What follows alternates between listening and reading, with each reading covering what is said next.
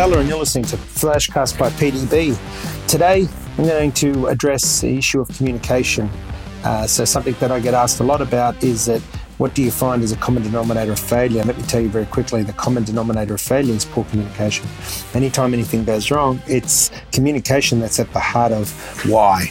And um, today, I just want to give a couple of easy steps and tips on how I um, always tackle communication. And of course, I'm always in, well, often I'm in a position that I'm doing a lot of the talking. So over the years, I've learned that, um, you know, obviously a lot of leaders are expected to communicate a lot. They're asked a lot of questions. They're always uh, often surrounded by people that they, they need to lead. So they get into this habit of um, constantly communicating. Uh, and let me tell you right off the bat, something that most people wouldn't know about me or presume is that I'm very extroverted around people I know and, of course, family and friends. However, in a room full of new people, I'm quite introverted. So I'm not the one that walks in the room and says, Hey, I've arrived. Uh, one would think that's strange with a public profile. However, it is the case. I'm the person that will actually walk in and sort of go around the edges of the room and find a nice quiet spot, sit back and observe because my communication style in that scenario is much more introverted. Whereas obviously when I'm leading, when I'm giving a presentation, when I'm speaking, running a workshop, or when I'm having fun with friends and relatives, my communication style is a lot more extroverted. Just something that, um, something, I suppose, message in that is that we all need to know how we are when we communicate, uh, what type of communication, and how we, we often um, come across to other people.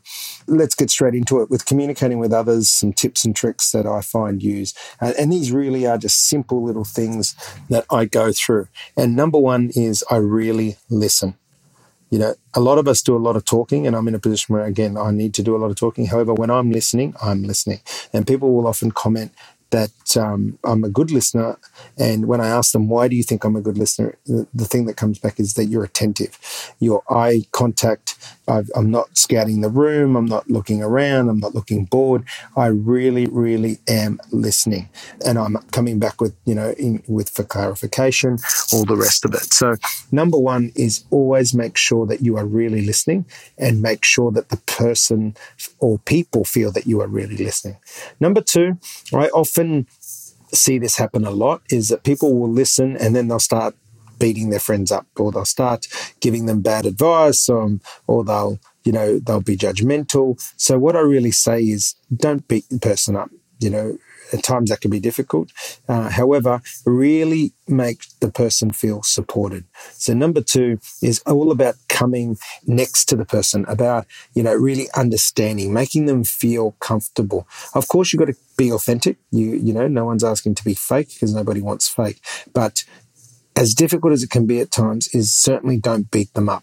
Leave the judgment and make sure that you are really listening with open ears, without judgment and with understanding. So, number two is all about being understanding. Make sure that you're standing there beside that person, making them feel that you understand.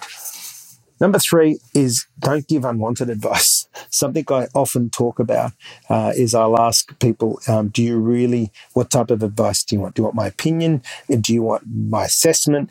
But I do ask whether they want the advice because not everybody wants advice. And something I've learned over the years is sometimes people just want somebody to listen to and somebody to feel compassion, understand, but not necessarily want advice. So once you've listened, once you come from um, a, a, position of being beside that person and not judging them or beating them up as such, ask whether they want advice. So make sure you're not giving unwanted advice.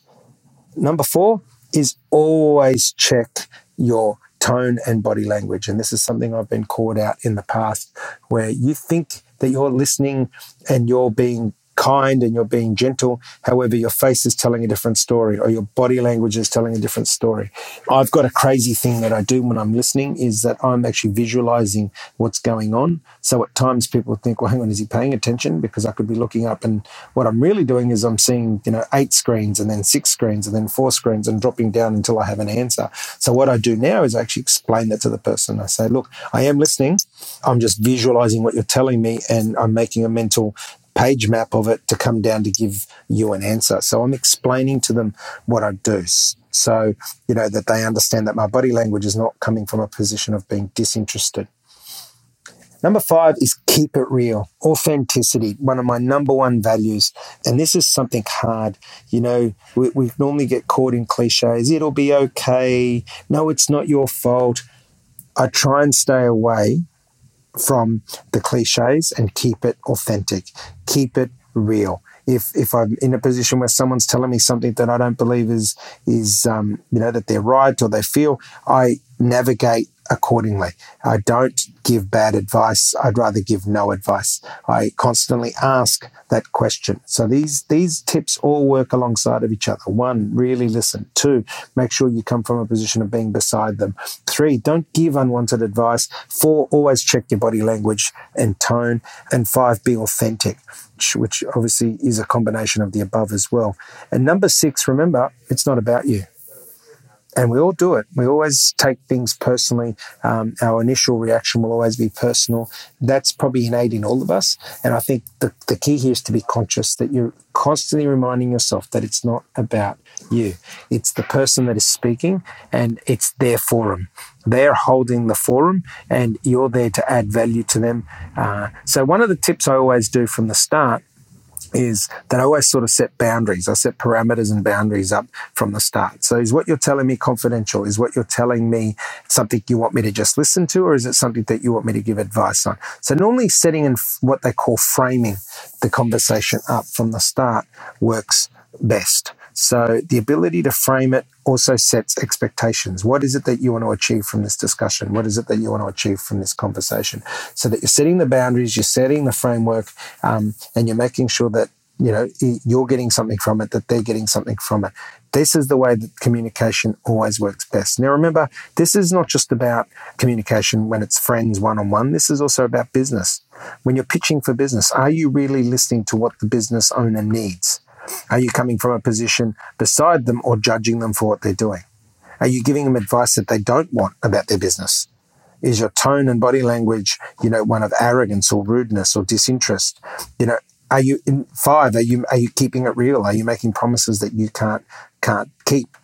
You know, and six, remember that you're there to be in service to them. It's not about you. It's not about your business. It's about how you can be in service to them. So, you know, this is not just about the friendship discussion. This is also about the professional. And also, take it one step further, it's also about how you communicate with yourself. You know, are you really listening to yourself? Are you listening to your body? Are you listening to what your mind is saying? You know, are you beating yourself up, which you shouldn't be? Are you giving yourself unwanted advice or advice that's not right? You know, your own tone and body language, what's it doing? Are you being real and authentic to yourself? And of course, six, well, it is all about you. It's the one that doesn't apply. But, you know, these are some of the tips and tricks that I've used and still use. And of course, everyone's got their own.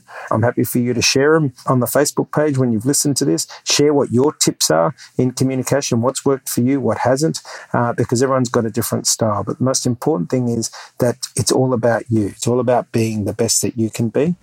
Again, as usual, thank you for listening. Go out and remember that people's limitations are often self imposed. And remember that the common denominator of failure is poor communication. So go out and try and be the best communicator you can possibly be.